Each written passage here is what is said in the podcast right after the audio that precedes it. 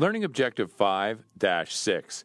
Explain the five step approach that underlies many computer models used to calculate retirement needs. Given the variety of retirement calculators available, each having its own unique features, an examination of the models may seem a daunting task. There is a manageable solution to this problem, however. It involves studying the common theory that underlies many retirement calculators. One essential element in any retirement needs analysis is knowing where a client stands now. Planners usually use a fact finder in conjunction with their software. Information from the fact finder that must be input into the computer includes Social Security estimates, typically in current dollars, defined benefit pension estimates, typically in current dollars, defined contribution retirement plan estimates, the current account balance, and private savings, including IRAs, annuities, and other investment funds earmarked for retirement. Many models determine a retirement income shortfall, RIS. Determining the RIS is a simple matter of subtracting the annual income that is projected from existing resources from the annual income that is needed at retirement, which is determined by either a replacement ratio or an expense approach.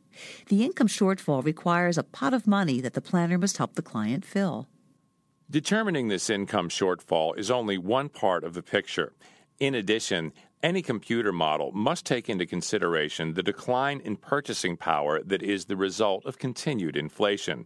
For example, a $25,000 company pension that is not increased for inflation will have significantly less purchasing power at age 75 than at age 65.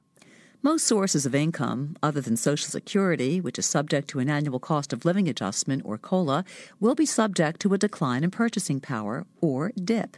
To make up for this dip, the computer model will determine an additional amount that must be saved to keep up with the increasing needs during retirement.